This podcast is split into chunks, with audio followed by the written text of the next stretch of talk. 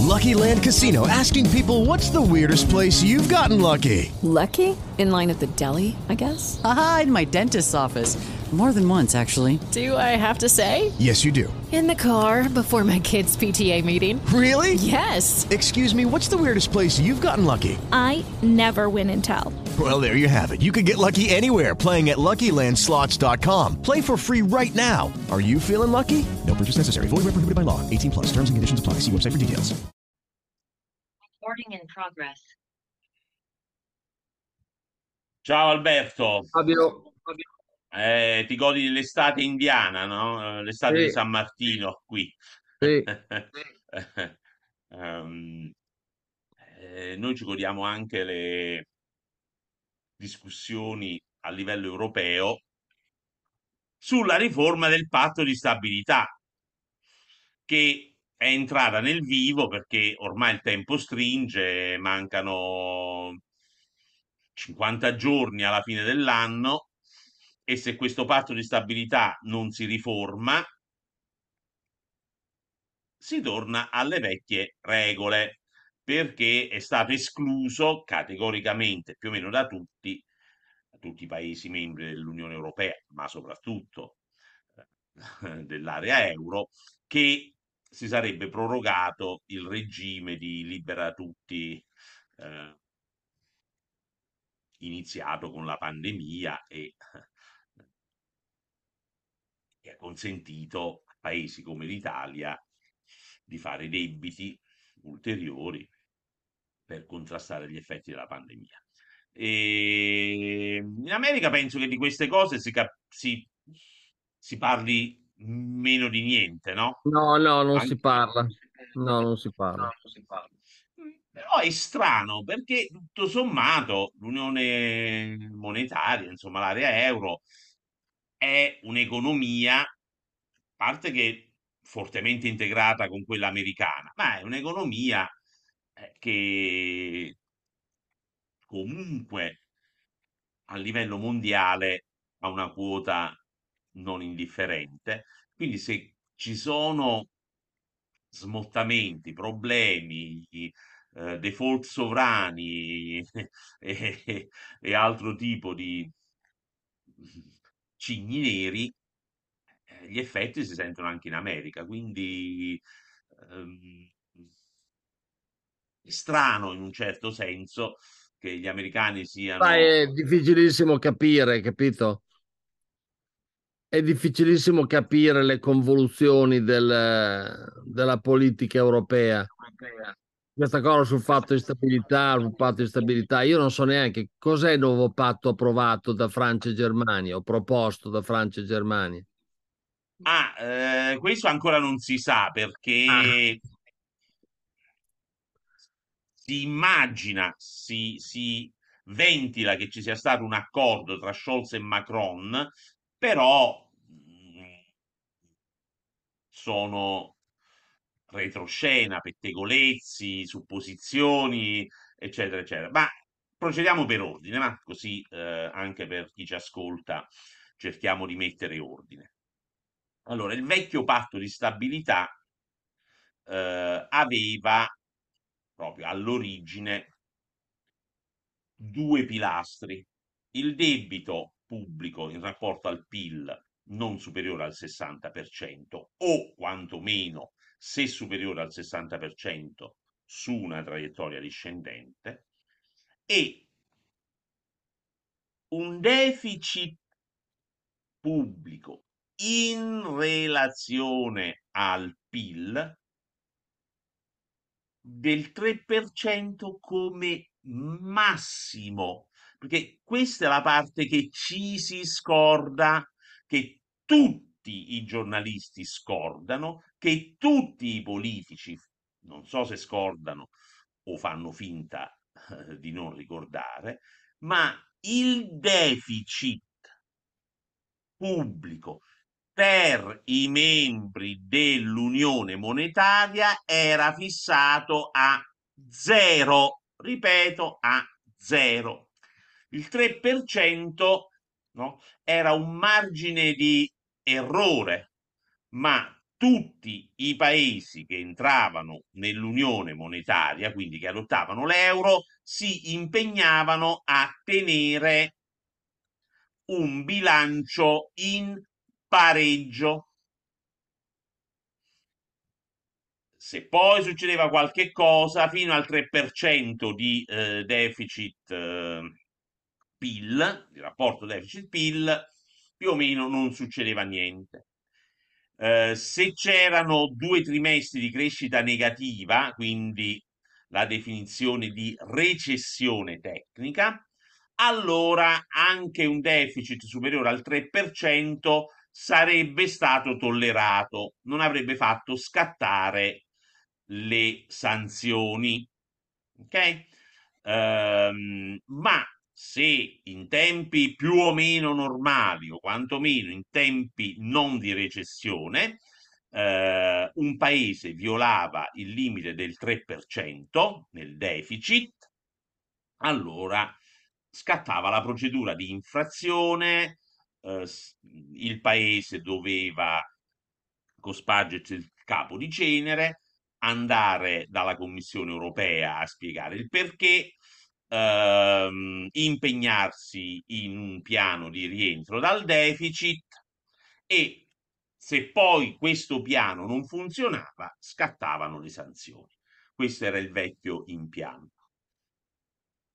Perché è importante avere le finanze pubbliche in ordine in un'unione monetaria come quella dell'euro? Perché se ogni paese spende e spande come vuole, eh, alla fine mina la stabilità della valuta, quindi fa un danno a tutti gli altri paesi.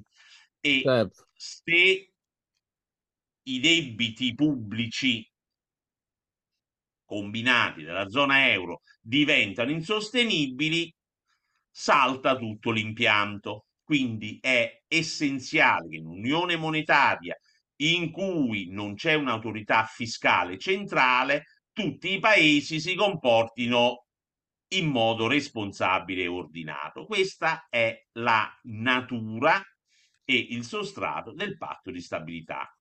Mm. Poi negli anni è stato violato innanzitutto proprio da Francia, da Francia e Germania mh, mm, Chirac e Schröder, quando gli è convenuto, hanno violato il limite del 3% sul deficit, eh, sul rapporto deficit-PIL, senza incorrere in sanzioni, e questo ha dato la stura e la scusa, tra virgolette, anche all'Italia per intraprendere un percorso di irresponsabilità fiscale cominciata con i governi Berlusconi e proseguita, diciamo, per i passati 20 e passa anni. Poi, per rimettere l'Italia su un sentiero di sostenibilità, perché praticamente è sempre l'Italia il problema. Poi ogni tanto, sì, la Grecia, ma è un paese piccolo, quindi ci si può in qualche modo fare i conti. Eh, la Francia e la Germania poi sono rientrati dalle follie, follie da, dai momenti, diciamo, di eh, larghezza fiscale, di responsabilità fiscale, se vogliamo. E eh, l'unico paese che invece non se ne dà per inteso è l'Italia. E quindi per rimettere l'Italia eh, sotto controllo nel tempo sono stati escogitati vari meccanismi, dalla presentazione del bilancio ex ante, cioè agli albori del patto di stabilità le verifiche venivano fatte ex post, cioè mm. quando l'anno finiva poi si verificava se il paese aveva o meno sforato i limiti. Mm. Invece a un certo punto si è detto eh no, perché così c'è un incentivo a fregare eh, gli altri, allora ehm, il bilancio del governo, come accade quest'anno, viene presentato prima di essere approvato dal Parlamento alla Commissione europea che fa le sue valutazioni, dice questo va bene, questo non va bene, è troppo alto il deficit, eh, tro- sono troppo basse boh, le, le, spese per investimento, insomma, eh, fa le sue valutazioni e mh, mm, queste valutazioni devono essere recepite nella legge di bilancio che vota il Parlamento pena eh, l'inizio di una procedura di infrazione. E, mh, poi è stato introdotto il six pack che ehm, imponeva per i paesi che violavano il limite del debito al 60% del PIL, una riduzione di un ventesimo all'anno nel deficit e, e quindi, eh, chiedo scusa, nel debito e quindi tutto un meccanismo eh, arzigogolato. Poi è entrato in ballo eh, il deficit ciclico, quindi è entrata in ballo una stima del PIL potenziale e quindi se il paese si trovava in una fase debole del ciclo, allora mh, otteneva qualche eh, agevolazione, ma nel senso di eh, qualche spazio di manovra fiscale in più e quindi poi c'è stata tutta la polemica, ma qual è il, il, l'output potenziale, ma come si calcola? Allora, l'output potenziale è una solenne stupidaggine chiamiamola così. Io ho scritto un paper quando era al Fondo Monetario Internazionale, l'ho scritto con Phil Swager, che poi eh, è diventato Assistant Secretary al Tesoro americano, eh, quindi non uno che eh, aveva scarsa dimestichezza con le questioni fiscali e eh, utilizzare il PIL potenziale come misura di politica economica è veramente una baggianata sesquipedale, perché sostanzialmente il PIL eh, potenziale non è definibile, o meglio, si usa la stessa denominazione per due cose completamente diverse. Eh, no, non sto qui per due concetti completamente diversi, non voglio fare tutto un pippone sulla, sulla faccenda, chi eh, è interessato magari lo scriva nei commenti e magari faccio io una live eh, dedicata a questo tema.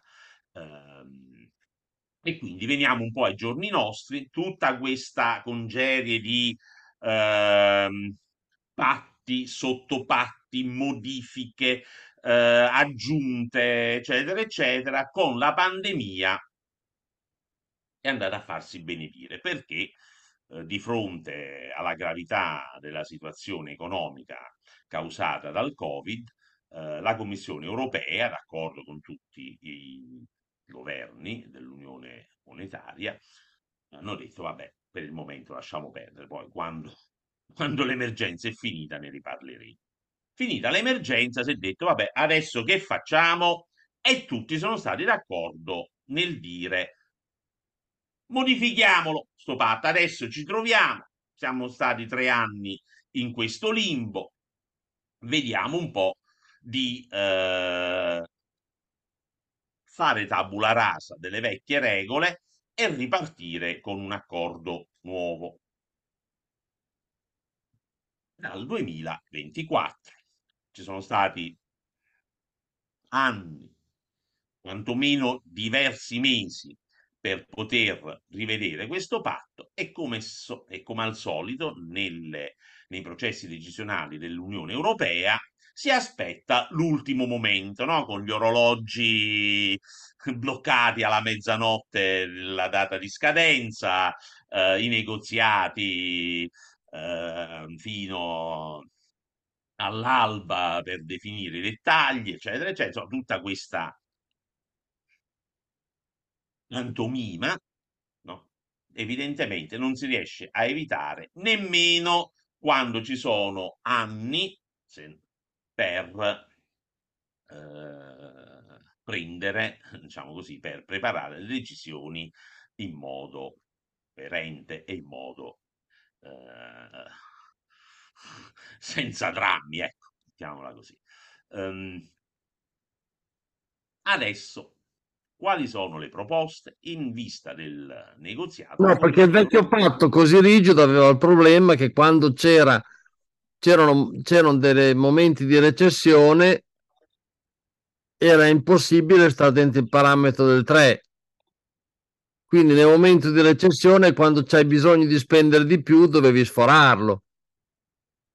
Il parametro allora, fisso è cagata. Questo è, come dire, l'argomento contro i parametri rigidi.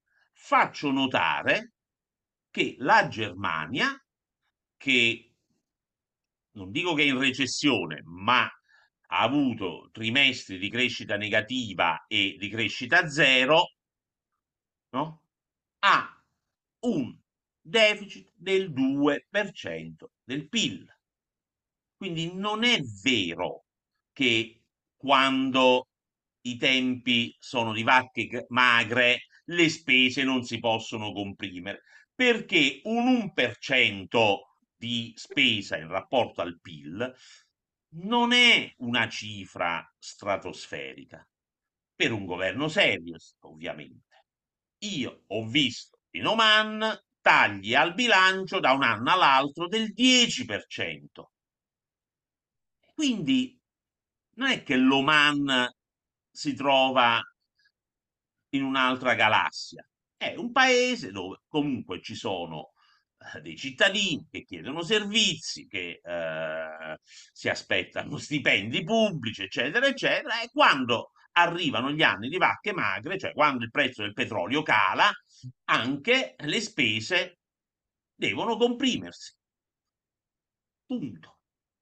Ora, il vecchio patto, quello diciamo del 99, prevedeva dei margini di manovra. Ecco perché il target, l'obiettivo no, per tutti i paesi dell'area euro doveva essere il bilancio in pareggio, perché se arrivano brutte notizie, se la situazione peggiora, tu hai un margine per aumentare il deficit eh, in quanto scattano i cosiddetti ammortizzatori o, eh, o eh, diciamo, gli effetti automatici.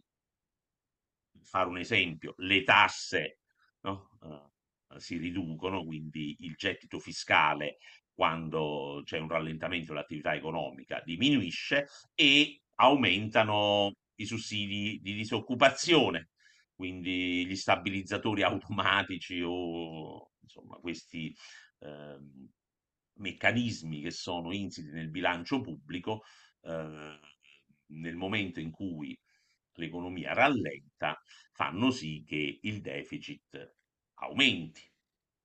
Aumenti rispetto a una previsione di bilancio in pareggio, che ricordo a chi non se lo fosse messo in testa, esiste nella nostra Costituzione. La nostra Costituzione prevede e ha sempre previsto un bilancio in pareggio o giù di lì. E eh, purtroppo questo è l'articolo della Costituzione più ignorato, più vilipeso, eh, più eh, disprezzato dai politici, tra l'altro sono stati loro a votarli, inclusi i partiti di questa coalizione di governo, quando fu introdotto, anzi quando fu rafforzato durante i governi Monti. Hey guys, it is Ryan. I'm not sure if you know this about me, but I'm a bit of a fun fanatic when I can. I like to work, but I like fun too. It's a thing. And now the truth is out there. I can tell you about my favorite place to have fun. Chumba Casino. They have hundreds of social casino style games to choose from with new games released each week. You can play for free anytime, anywhere and each day brings a new chance to collect daily bonuses. So join me in the fun. Sign up now at ChumbaCasino.com. No purchase necessary. BGW. Void where prohibited by law. See terms and conditions. 18 plus. Hello, it is Ryan, and we could all use an extra bright spot in our day, couldn't we? Just to make up for things like sitting in traffic, doing the dishes, counting your steps, you know, all the mundane stuff. That is why I'm such a big fan of Chumba Casino. Chumba Casino has all your favorite social casino style games that you can play for free anytime, anywhere with daily bonuses. That should brighten your day a little. Actually, a lot. So sign up now at chumbacasino.com. That's chumbacasino.com. No purchase necessary. VGW Group. Void where prohibited by law. See terms and conditions. 18 plus. Insomma, Alberto, siamo arrivati ai giorni nostri. La Commissione sostanzialmente ha fatto una proposta di modifica del patto in questo senso. Mm. Non mettiamo target quantitativi rigidi, ma lasciamo che il Paese ci indichi un piano di rientro dal debito spalmato su quattro anni, estendibili a sette se nel frattempo si impegna a fare riforme strutturali che mettono sotto controllo le spese o che le riducano in modo permanente. E poi insomma c'è una interazione eh, periodica tra governo nazionale e Commissione europea per vedere eh, quanto e come procede il piano di stabilizzazione eh, fiscale. La Germania dice eh, no, calma. Numero uno, diamo troppo potere alla Commissione, troppi poteri discrezionali alla Commissione e in più noi vogliamo che ci sia un target quantitativo, cioè il debito deve scendere di almeno un 1% l'anno. Quindi non è che si può eh,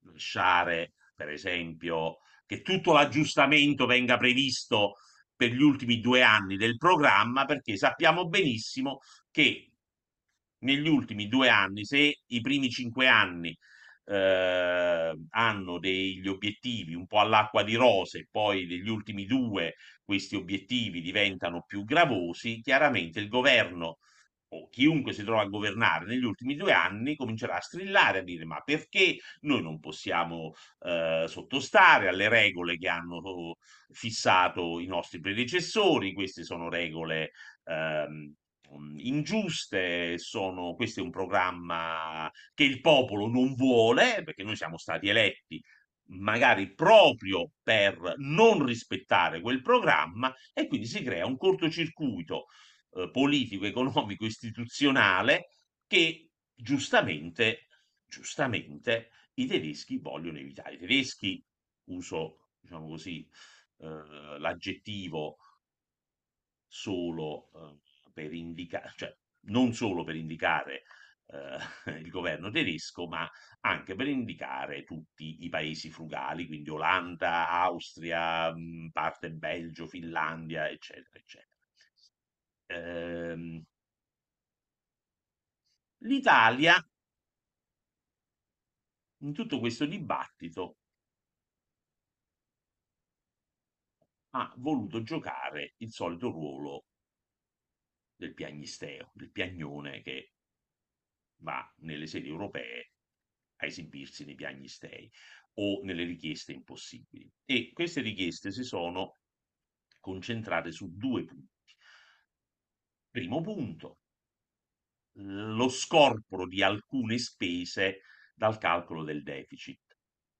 Ad esempio, le spese sulla difesa, quelle per il PNRR, eh, quelle per le infrastrutture e chi più ne ha più ne metta. E giustamente i tedeschi hanno detto, ma non è che i mercati no, distinguono tra debito utilizzato per uh, i cannoni e i missili e quello utilizzato per le pensioni o per la scuola. Quindi alla fine della giornata, siccome i debiti bisogna ripagarli, come li utilizzi è irrilevante, quindi non possiamo scorporare proprio niente perché eh, se il debito non è sostenibile, non è che con gli artifici contabili lo rendi sostenibile. E eh, l'altro punto su cui batte il governo italiano è quello del MES, cioè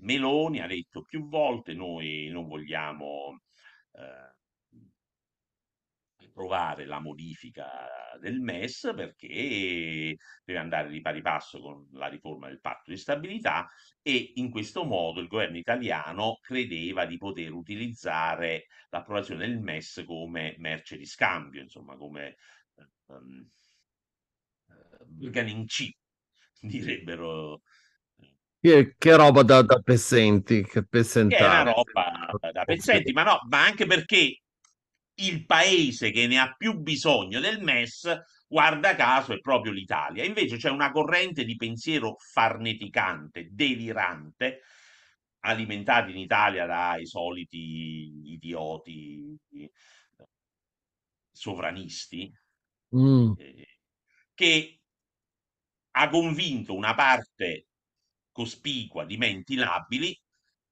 che il MES serve per salvare Deutsche Bank, no? Cioè che l- l- tutta la, la struttura, la costruzione del MES alla fine deve servire per ehm, eh, tenere a galla o ricapitalizzare le banche tedesche, le quali banche tedesche macitano profitti, sono in ottima salute, al contrario di- della salute delle banche italiane che eh, in passato hanno, sono finite a gamba all'aria, eh, al contrario delle banche spagnole che sono finite a, banca, eh, a gamba all'aria, al contrario delle banche cipriote che sono crollate di schianto, al contrario delle banche irlandesi che pure no, Ma adesso le banche italiane fanno soldi a, ba- a bocca di barile.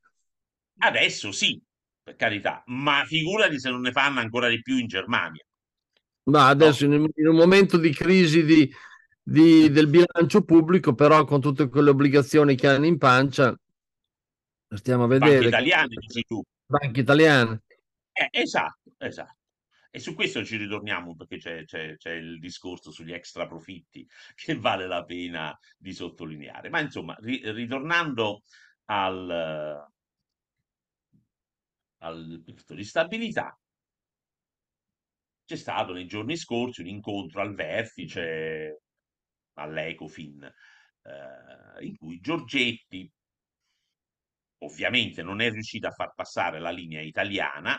eh, c'era questo compromesso della ehm, ministra delle finanze spagnola che eh, cercava un po' di eh, raccordare la proposta della Commissione con i target quantitativi Mm. propugnati dai tedeschi, in particolare il ministro Lindner, liberale, eh, che è un po' il- l'alfiere di questo approccio più rigido, rigido nel senso di definire target quantitativi, cioè di mettere nero su bianco, io riduco il debito di X, io riduco il deficit di eh, Y, eccetera, eccetera.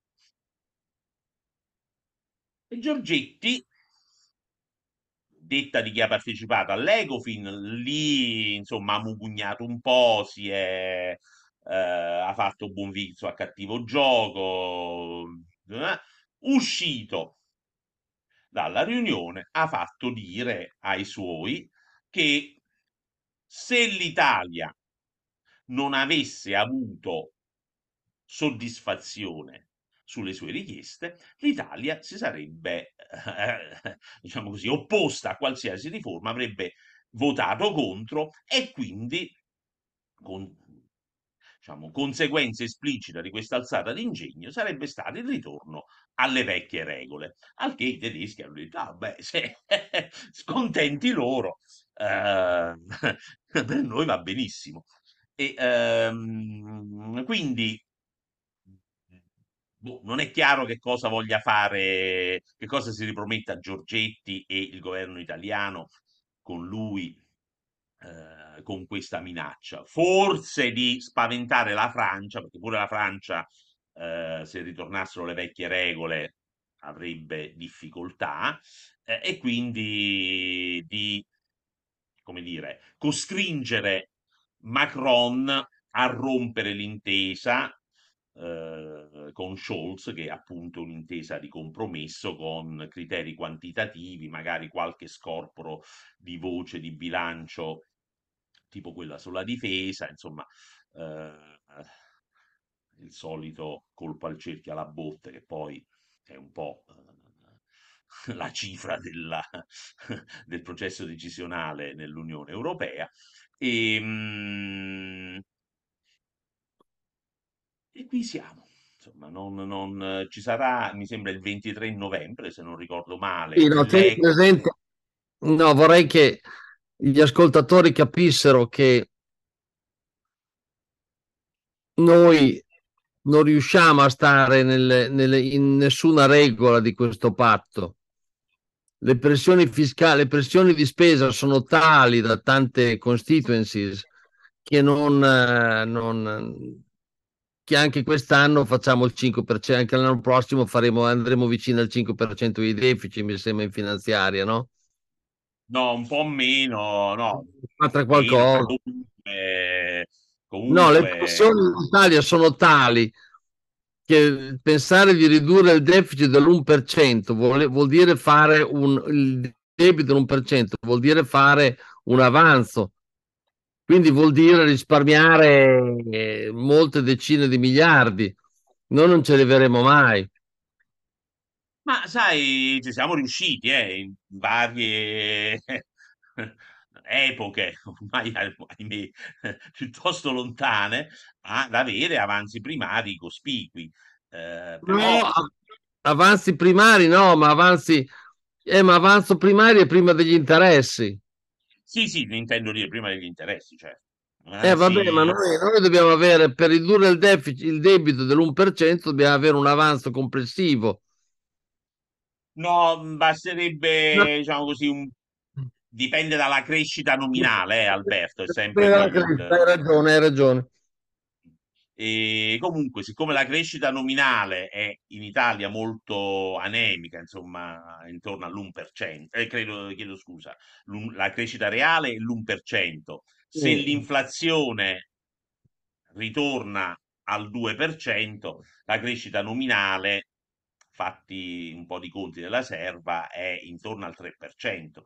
E quindi eh, per far scendere il eh, rapporto debito-PIL hai bisogno, sempre così, spanne, di un deficit che si situa intorno all'1% del rapporto debito, eh, Mm. quindi per, farlo sce- per far scendere il debito in misura significativa. ecco.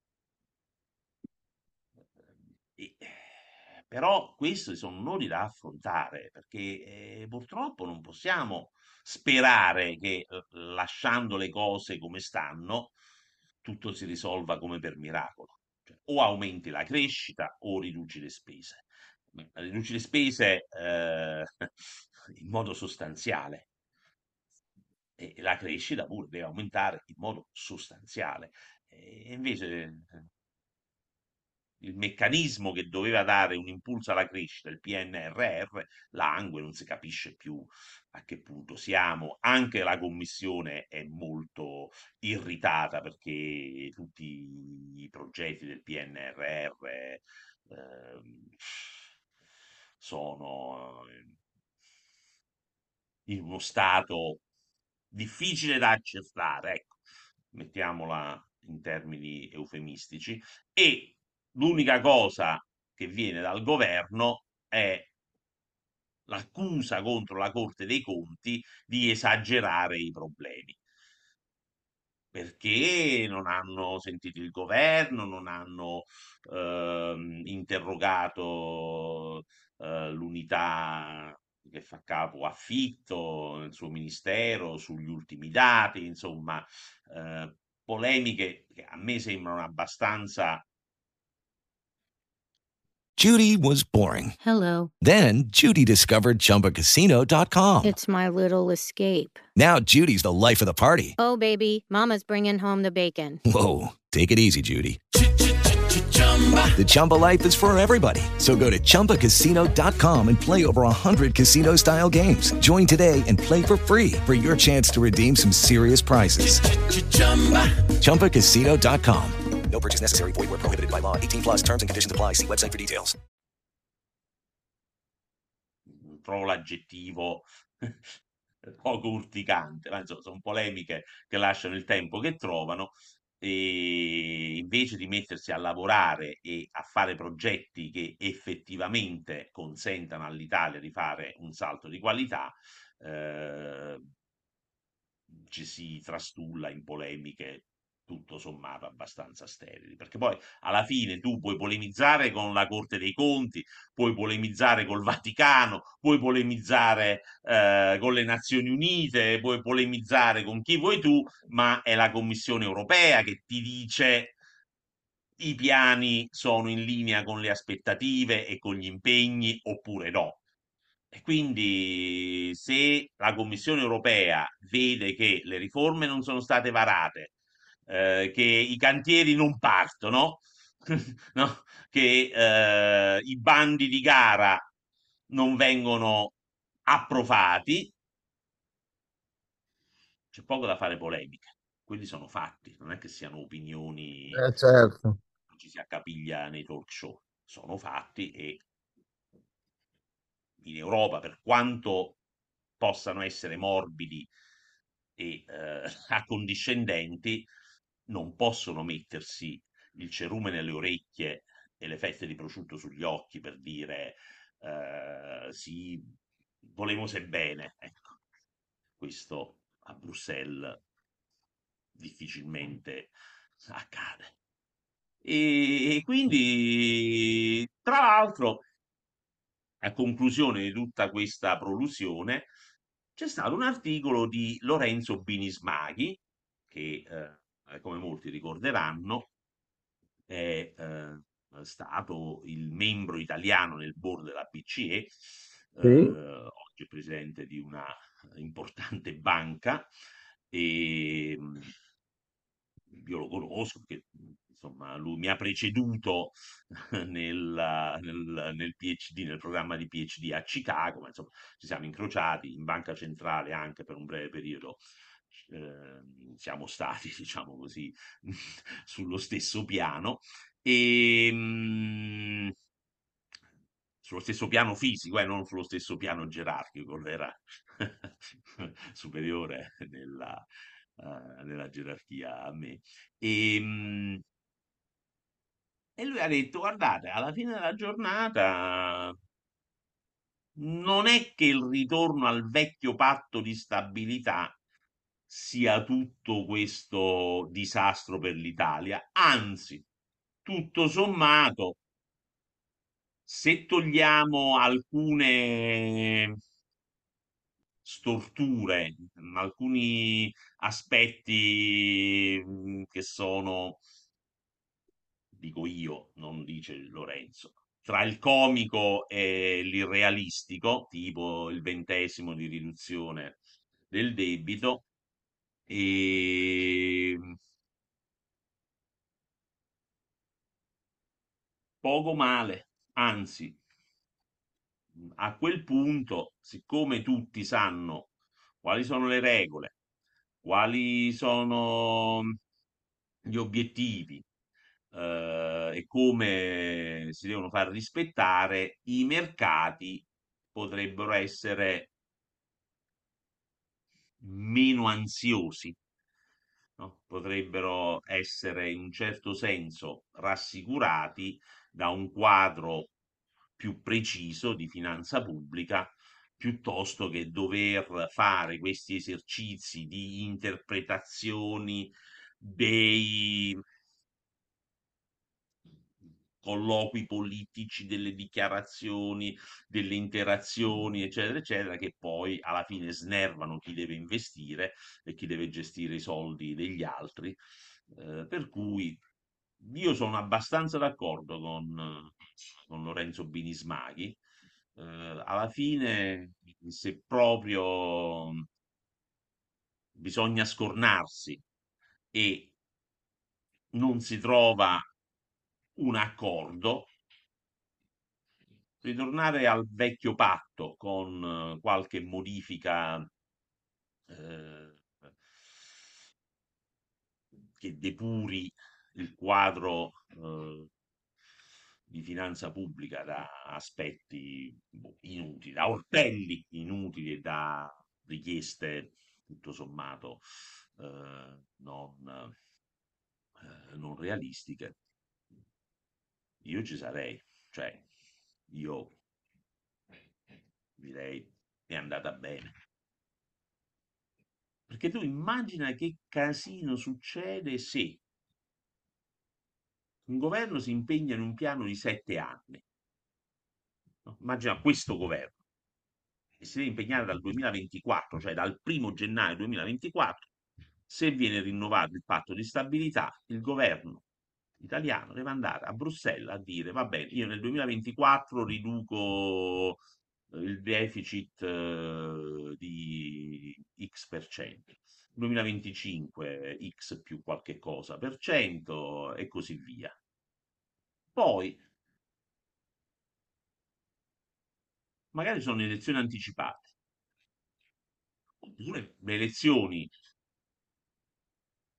arrivano a scadenza naturale nel 2027, l'attuale maggioranza perde, il piano è stato fatto per un arco di sette anni, il nuovo governo dice e perché io dovrei sottoscrivere, dovrei impegnarmi a implementare un'austerità fiscale decisa dal governo, governo. dalla maggioranza che io ho, ho battuto nelle urne, non è accettabile. Punto.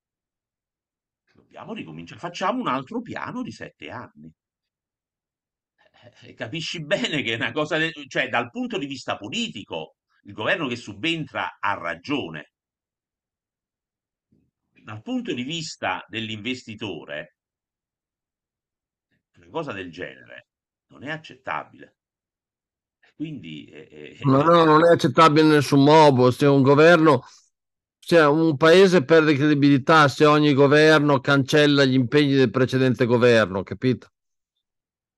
mm, succede di continuo, cioè il super bonus, giustamente sono stati cancellati, eh, purtroppo quando buona parte dei buoi erano già usciti dalla stalla, sono stati cancellati gli impegni presi dal governo Conte per non far scoppiare un bubbone epocale nei conti pubblici, eh, però erano pro- promesse del governo giallo-rosso che il governo di Monti ha cancellato.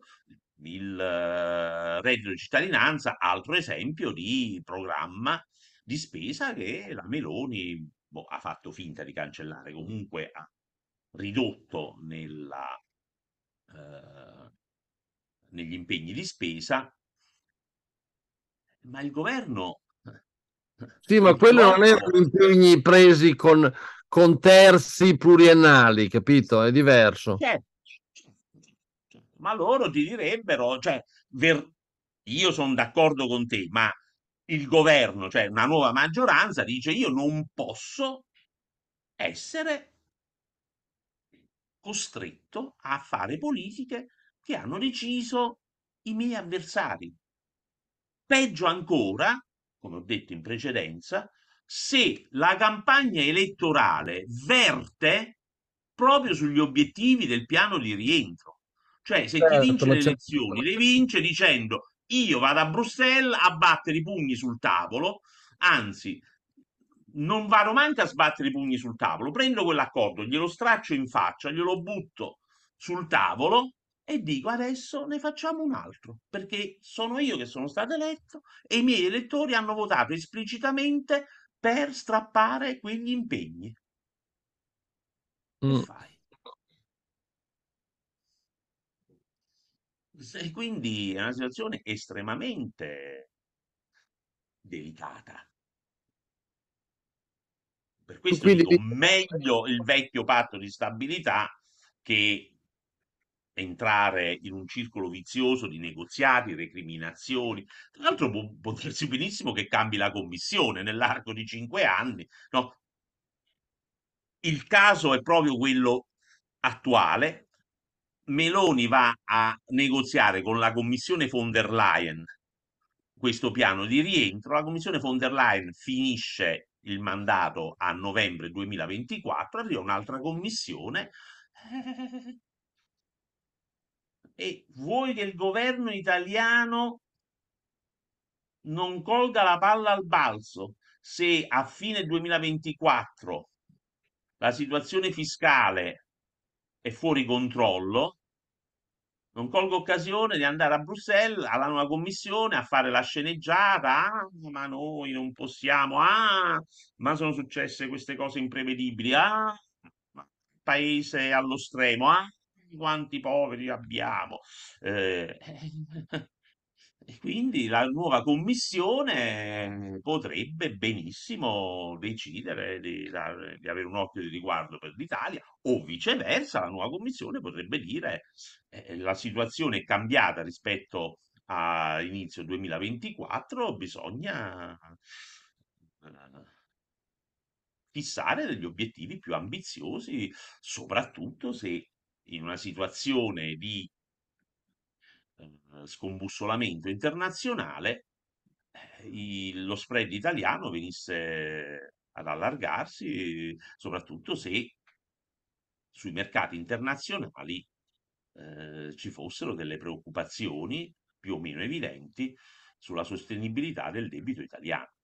Certo. Quindi, se c'è una cosa che io ho imparato negli anni al Fondo Monetario Internazionale è che le riforme fiscali devono avere un front load, cioè devono avere un impatto bello grosso nel primo, massimo secondo anno, Mm. cioè concentrate nei, nei primi due esercizi, perché se le rimandi al terzo, al quarto, al quinto, inevitabilmente, quando arriva il momento di eh, stringere la cinghia, si trova sempre la scusa per non farlo. Mm. Questo, diciamo così, è sicuro come che domani sorge il sole. Perché è normale, perché politicamente è una tentazione troppo grossa quella di eh, dire faremo, direi, comincio la dieta, no? Dopo le vacanze di Natale, eh, poi ti mangi il cappone, il panettone, il pandoro, eh, lo, lo- zampone e, e il torrone, arriva l'Epifania e dice, ma mo proprio adesso devo cominciare la dieta. Eh, vediamo un po', fammi passare almeno Carnevale con le ceneri e la Quaresima. Tu quindi sei abbastanza d'accordo con Binismaghi che dice le vecchie regole va, tutto sommato andrebbero bene. Dice, guarda, per l'Italia, proprio mh, mettendosi dal punto di vista del- degli interessi del paese, meglio avere un quadro che più o meno l'Italia sixtantibus rebus non avrebbe grosse difficoltà eh, ad ottemperare, cioè avere delle regole che l'Italia magari con qualche sforzo e soprattutto con un po' di più di pressione politica da, da Bruxelles potrebbe sicuramente eh,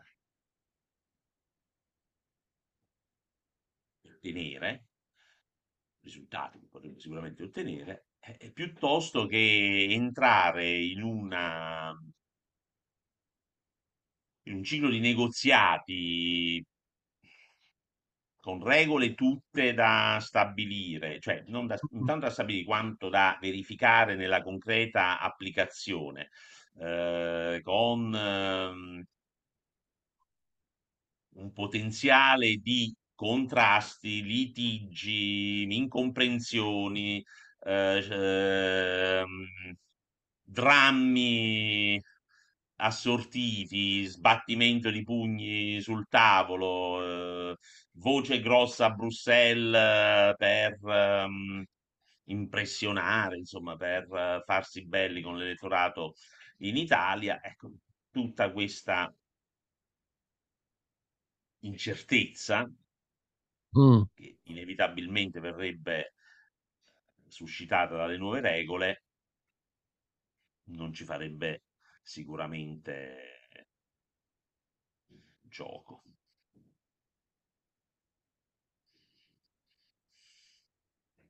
E alla fine vedrai che eh, quelli che non vorrebbero una cosa del genere sono i francesi. eh. Macron ehm, eh, che ha le sue gatte da pelare in, in patria, che non ha la maggioranza in Parlamento, comunque anche la Francia è un paese mezzo socialistoide dove, eh, capito, le pensioni sono sacre, quelle sacre, le spese so- pubbliche sono sacre e eh, la settimana, scusa, la- le vacanze di cinque settimane sono sacre, insomma tutto, è tutto un un diritto acquisito anche in Francia, eh, solo che bene o male i francesi hanno un'amministrazione pubblica che funziona e hanno dei campioni industriali che tengono a galla il paese eh, in modo più, più efficiente, in modo più eh, credibile di quanto non lo possano fare una miriade di piccole e medie E hanno il imprese. 70% dell'energia nucleare. Eh, e c'hanno il 60. No, c'hanno infrastrutture come l'alta velocità, boh, gli aeroporti, i porti funzionano, no? Ehm, la Francia comunque, anche se avesse lo stesso debito pubblico dell'Italia, e non ce l'ha, comunque è una nazione che è più affidabile, c'è poco da... Non è la Germania, però insomma ha una tradizione di Stato unitario, Mm. di, di- di- capacità amministrative, di, di- di, eh, burocrazia, ecco. Cioè, l'ENA. Bene, Ecco, Fabio, su questa triste nota ti saluto. Gra- Alberto, purtroppo, come dici tu, a parlare dell'Italia ci si intristisce sempre, ma che vogliamo fare? Noi siamo su questa, su questa terra per soffrire. E ricordo a chi ci ha visto e ci ha seguito finora di iscrivervi al canale, commentare e mettere un like, così ci aiutate a diffondere eh, queste considerazioni un po' più eh, a una platea un po' più vasta e se ci aiutate anche a rilanciare sui social eh, il link a questo canale, eh, quello è veramente apprezzato. Ciao a tutti. Sì. Ciao. Ciao. Fabio, sai cosa pensare?